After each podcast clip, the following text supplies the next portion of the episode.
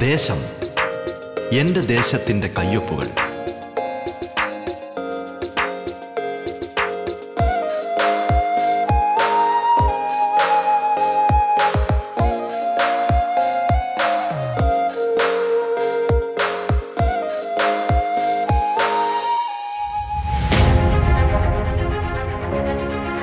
നമസ്കാരം പ്രിയ ശ്രോതാക്കളെ. ദേശത്തിലേക്ക് സ്വാഗതം.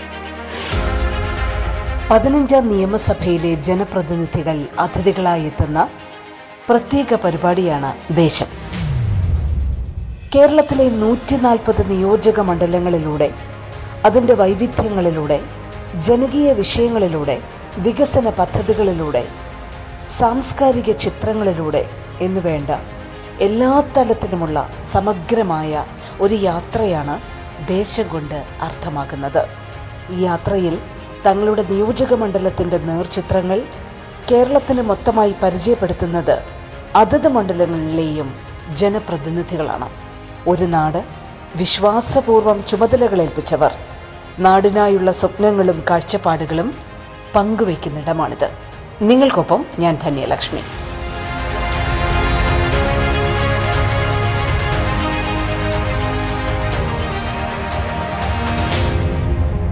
കുന്നത്തുനാടിന്റെ ജനപ്രതിനിധി അഡ്വക്കേറ്റ് പി വി ശ്രീനിജനാണ് ദേശത്തിൽ ഇന്ന് അതിഥിയായി പങ്കുചേരുന്നത്. സ്വാഗതം ദേശത്തിലേക്ക്.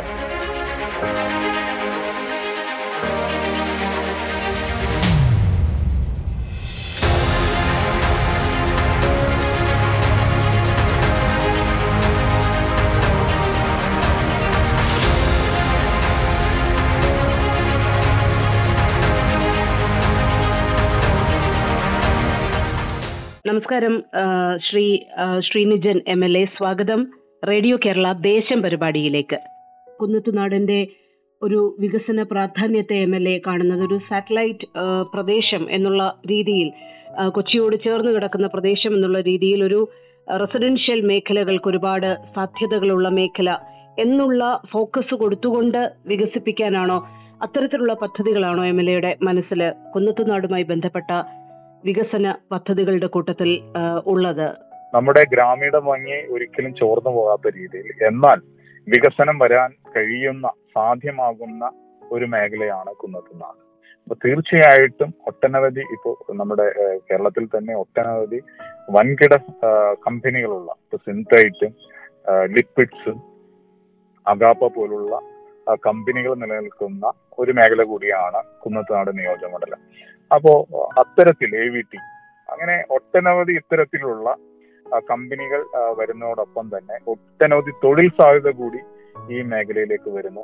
ഇൻഫോ പാർക്കിന്റെ കൊച്ചി സ്മാർട്ട് സിറ്റിയുടെ രണ്ടാം രണ്ടാം ഘട്ടം ഡെവലപ്പ് ചെയ്തുകൊണ്ടിരിക്കുന്നത് കുന്നത്താട് നിയോജകമണ്ഡലത്തിലാണ് അപ്പൊ അത്തരത്തിൽ കൂടി ഐ ടി മേഖലയിലാണെങ്കിലും മറ്റ് മേഖലയിലെ വികസിക്കാൻ കഴിയുന്ന ഒരു മേഖല കൂടിയാണ് കുന്നത്താട് നിയോജകമണ്ഡലം അതോടൊപ്പം തന്നെ നേരത്തെ സൂചിപ്പിച്ച പോലെ നഗരത്തിൽ ജോലി ചെയ്യുന്ന ആളുകൾക്ക് വളരെ ചീപ്പായിട്ടുള്ള താമസ സൗകര്യം ഒരുക്കുന്നതിന് ഗ്രാമീണ ഭംഗി നിലനിർത്തിക്കൊണ്ട് സൗര്യ ജീവിതം നയിക്കുന്നതിനും പറ്റിയൊരു മേഖലയാണ് കുന്നത്താട് നിയോജകമണ്ഡലം എം എൽ എ ഈ കഴിഞ്ഞ ദിവസങ്ങളിൽ ഇപ്പം ഇതേ വാണിജ്യ കേന്ദ്രീകൃതമായ ഒരുപാട് പ്രവർത്തനങ്ങൾ നടക്കുന്നതിനോടൊപ്പം തന്നെ എനിക്ക് തോന്നുന്നു സാധാരണക്കാരായ ഒരുപാട് പേരെ ഉൾക്കൊള്ളുന്ന മണ്ഡലം കൂടിയാണ്. കൃഷിയും കാർഷിക വൃത്തിയും ഒക്കെ മണ്ഡലത്തിന്റെ ജീവനാടിയായി നിലനിൽ നിലനിൽക്കുന്നുണ്ട്.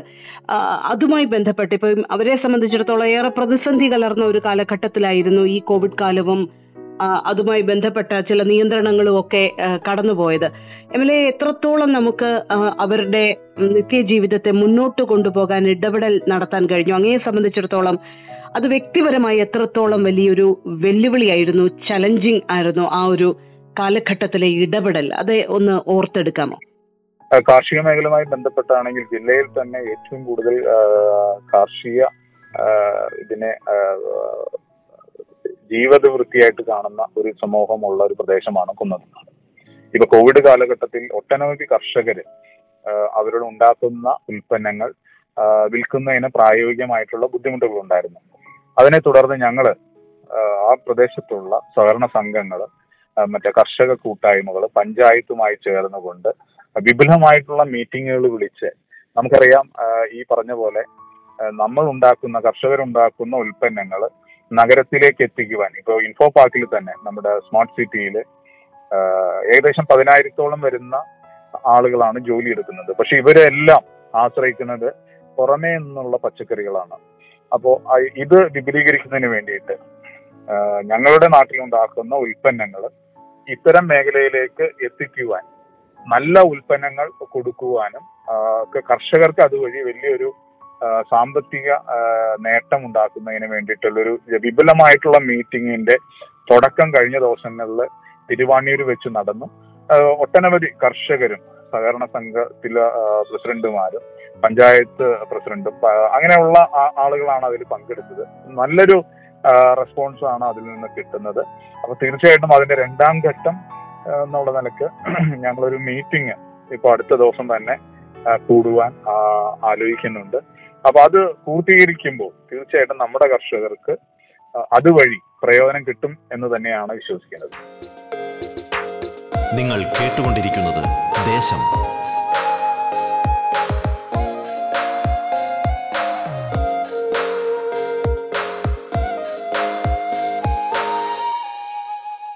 നമുക്കറിയാം ഈ അടുത്ത കാലത്ത് ഈ കോവിഡ് കാലത്ത് എല്ലാ ജനപ്രതിനിധികളെ സംബന്ധിച്ചിടത്തോളം അവരുടെ ഇടപെടൽ വ്യക്തിപരമായും നേരിട്ട് ജനങ്ങളിലേക്ക് ഇറങ്ങേണ്ട ഒരു സാഹചര്യം ഉണ്ടായിരുന്നു ഒരുപാട് വെല്ലുവിളികൾ കലർന്ന ദൗത്യങ്ങൾ അവർക്ക് മുമ്പിലുണ്ടായിരുന്നു.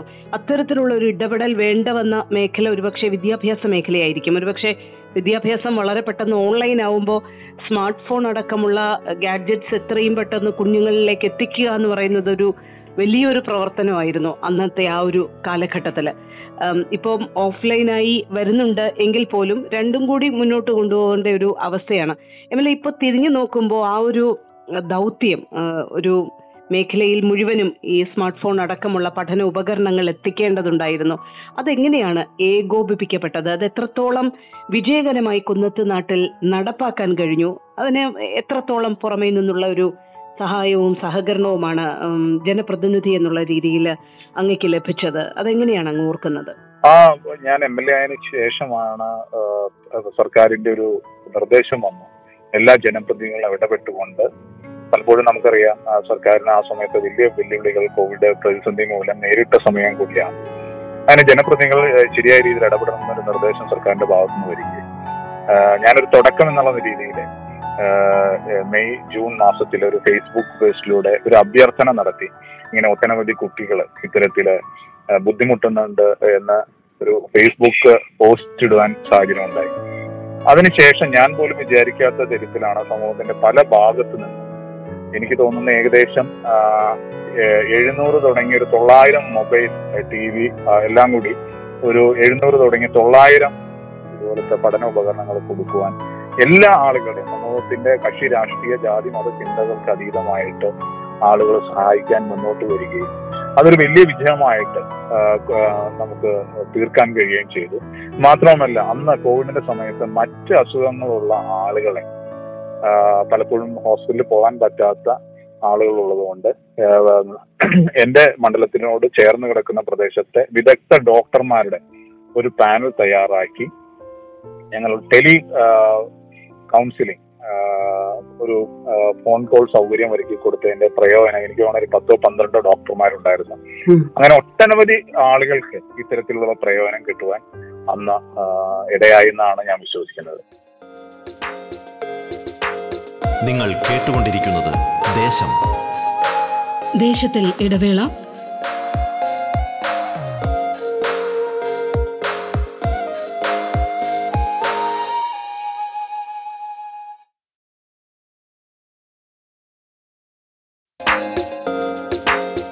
ദേശം തുടരുന്നു. കുന്നത്തുനാടിന്റെ ജനപ്രതിനിധി അഡ്വക്കേറ്റ് പി വി ശ്രീനിജനാണ് അതിഥിയായി പങ്കുചേരുന്നത്. തുടർന്ന് കേൾക്കാം ദേശം.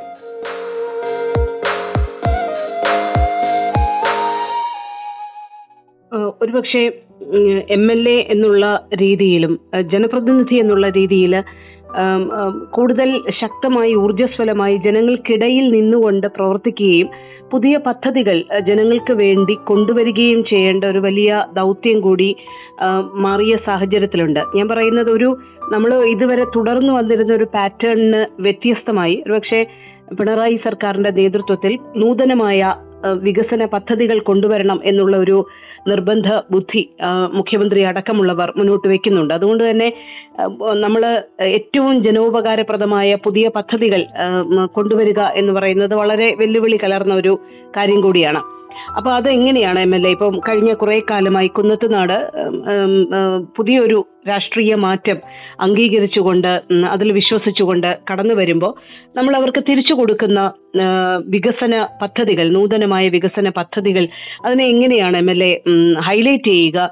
എന്താണ് എം എൽ എ ഇത് പ്ലാൻ ചെയ്യുന്നത്? അതിനെക്കുറിച്ചൊന്ന് വിശദമായിട്ടൊന്ന് സംസാരിക്കാമോ? പലപ്പോഴും ഇപ്പോ നമ്മൾ ഞാൻ എം എൽ എ അതിനുശേഷം ഞാൻ മനസ്സിലാക്കിയ ഒരു കാര്യം. നമ്മൾ നൂതനമായിട്ടുള്ള പദ്ധതികളും നൂതനമായിട്ടുള്ള ആശയങ്ങളും എല്ലാം ഉണ്ടാകുമ്പോൾ ഒരു ഭാഗത്ത് ഇത്തരം നൂതനമായ ആശയങ്ങൾ നടപ്പിലാക്കണമെന്ന ഇച്ഛാശക്തിയോടുകൂടിയ ഒരു ഭരണകൂടം പ്രവർത്തിക്കുമ്പോൾ മറുഭാഗത്ത് വളരെ പരമ്പരാഗത രീതിയിൽ പ്രവർത്തിക്കുന്ന ഒരു ഉദ്യോഗസ്ഥ സമൂഹം കൂടി മറുഭാഗത്തുണ്ട് അവരെ എല്ലാം ഈ പുതിയ ആശയങ്ങളിലൂടെ കൊണ്ടുവരുന്ന കാര്യത്തിൽ കുറച്ച് മടിച്ചു നിൽക്കുന്ന ഒരു സമൂഹമാണ് പൊതുവെ ഉദ്യോഗസ്ഥ സമൂഹം ഞാൻ എല്ലാവരെ കുറിച്ചല്ല പറയുന്നത്. പക്ഷെ എങ്കിൽ പോലും അതൊരു വെല്ലുവിളി തന്നെയാണ്. കാരണം ഞങ്ങളൊരു നൂറ് മീറ്റർ ഓടുമ്പോൾ ഉദ്യോഗസ്ഥൻ ആ ഉദ്യോഗസ്ഥ തലത്തിൽ അത്തരത്തിലുള്ള ഒരു സ്പീഡ് പലപ്പോഴും കിട്ടുന്ന കിട്ടുന്നില്ല എന്നുള്ളൊരു വാസ്തവമാണ്. പലപ്പോഴും അതുകൊണ്ട് തന്നെ സാധാരണക്കാരായിട്ടുള്ള ജനങ്ങളിലേക്ക് ഇത്തരം സേവനങ്ങൾ എത്തിപ്പെടുന്നതിന് ബുദ്ധിമുട്ടുണ്ട്. കാരണം നമ്മുടെ നാട്ടിൽ ഞാൻ കഴിഞ്ഞ ദിവസം ഞാൻ സർക്കാർ ഇറക്കിയിരിക്കുന്ന ഒരു പുസ്തകം വായിക്കാനിടയായി. നൂറുകണക്കിന് പദ്ധതികളാണ് സർക്കാരിന്റെ കീഴിലുള്ളത്. പക്ഷെ ഈ പദ്ധതികളെ കുറിച്ചൊന്നും സാധാരണക്കാരായിട്ടുള്ള ആളുകളിലേക്ക് എത്തുന്നില്ല എന്നുള്ളൊരു വസ്തുതയാണ്. അപ്പൊ അതുകൊണ്ട് തന്നെ ഞാനിപ്പോ എല്ലാ പഞ്ചായത്ത് സെക്രട്ടറിമാർക്കും ഒരു കത്തയച്ചു ഗ്രാമസഭകൾ കൂടുമ്പോൾ എം എൽ എ അതിലൊരു അംഗമാണ് അപ്പൊ അതുകൊണ്ട് ഗ്രാമസഭകളിൽ എം എൽ എ പങ്കെടുക്കുന്നതിന് സന്നദ്ധ അറിയിച്ചുകൊണ്ട് കത്ത് എഴുതുകയുണ്ട് തീർച്ചയായിട്ടും അത്ത ഇത്തരം പ്രവർത്തനങ്ങളിലൂടെ സാധാരണക്കാരായിട്ടുള്ള ആളുകളിലേക്ക് നമുക്ക് എത്തിപ്പെടുവാൻ സാധിച്ചു കഴിഞ്ഞാൽ തന്നെ ഈ പദ്ധതികൾ അവർക്ക് അറിയാൻ അവർക്ക് അറി അവരുടെ അറിവിലേക്ക് നമ്മൾ എത്തിച്ചാൽ നൂറുകണക്കിന് ആളുകൾക്ക് സർക്കാരിന്റെ പദ്ധതി വഴി വലിയ പ്രയോജനം കിട്ടും എന്ന് തന്നെയാണ് ഞാൻ വിശ്വസിക്കുന്നത്. ഈ ചുരുങ്ങിയ കാലത്തിൽ ഇടയ്ക്ക് ഞാൻ ഏകദേശം അഞ്ഞൂറ്റി അറുപത്തിനാലോളം പേർക്ക് നാൽപ്പത്തി ആറ് ലക്ഷം രൂപയുടെ ചികിത്സാ സഹായം കൊടുക്കുന്നതിന് എനിക്ക് കഴിഞ്ഞിട്ടുണ്ട്. അപ്പൊ തീർച്ചയായിട്ടും കൂടുതൽ ആളുകളിലേക്ക് സർക്കാരിന്റെ വികസന പദ്ധതികൾ എത്തിക്കുക എത്തിക്കുന്നതിൽ സർക്കാർ ഉദ്യോഗസ്ഥർ കൂടി ഇത്തിരി ശ്രദ്ധ ചെലുത്തണമെന്നാണ് എന്റെ ഇത്രയും നാളത്തെ അനുഭവത്തിൽ നിന്ന് ഞാൻ മനസ്സിലാക്കുന്നത്. നിങ്ങൾ കേട്ടുകൊണ്ടിരിക്കുന്നത് ദേശം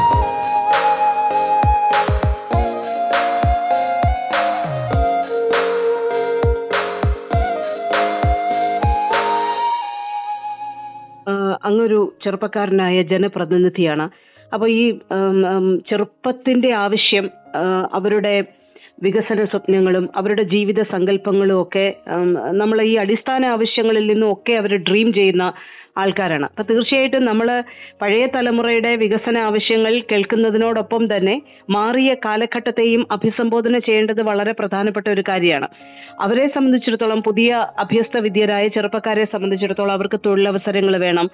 ജീവിത സൗകര്യങ്ങൾ മെച്ചപ്പെട്ട ജീവിത സൗകര്യങ്ങൾ ചുറ്റുപാടും വേണം. അങ്ങനെയൊക്കെ ഒരുപാട് മാറിയ തരത്തിലുള്ള ജീവിത വീക്ഷണങ്ങളുമായിട്ട് ജീവിക്കുന്ന ഒരു വലിയ യുവതലമുറയുണ്ട്. അവരെ എങ്ങനെയാണ് എം എൽ എ അവരെ അവരുടെ വിഷയങ്ങളെ അഡ്രസ് ചെയ്യുന്നത്? ഈ ഈ പഴയ തലമുറയുടെയും പുതിയ തലമുറയുടെയും ആവശ്യങ്ങളെ എങ്ങനെയാണ് നമ്മളൊരു സന്തുലീകരിക്കുക? അതെങ്ങനെയാണ് അവരിലേക്ക് റീച്ച് ഔട്ട് ചെയ്യാൻ എം എൽ എക്ക് എത്രത്തോളം അനായാസമായി കഴിയുന്നുണ്ട്?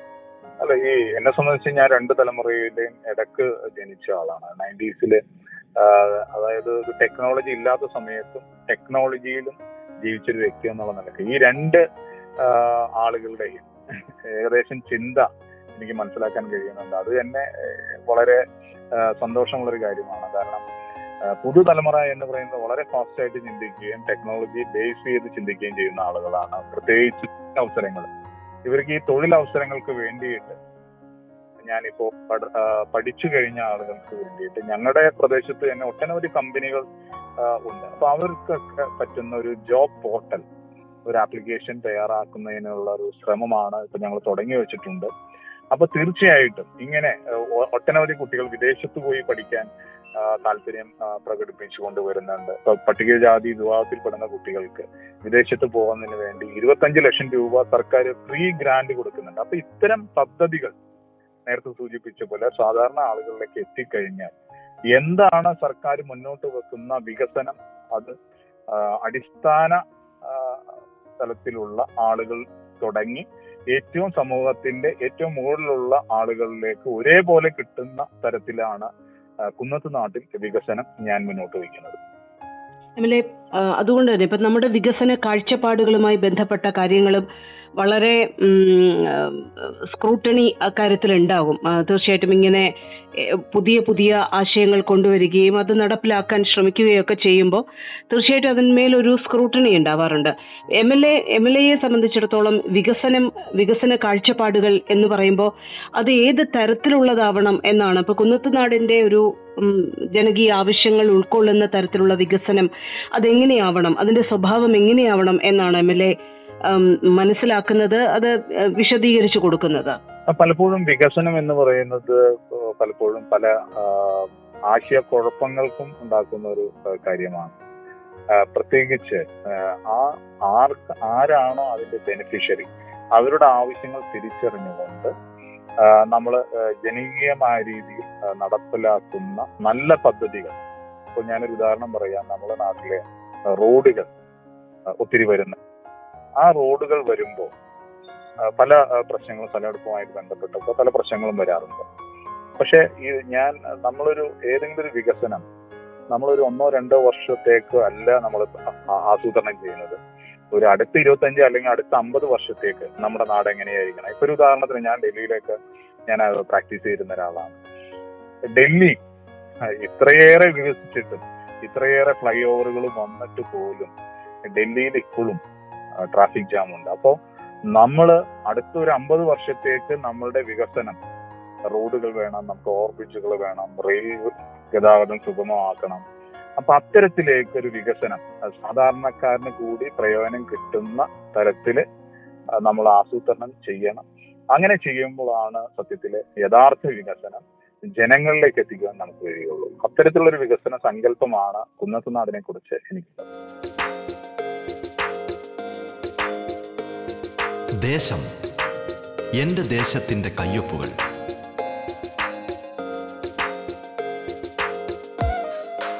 ദേശം പൂർണമാകുന്നു. നമസ്കാരം.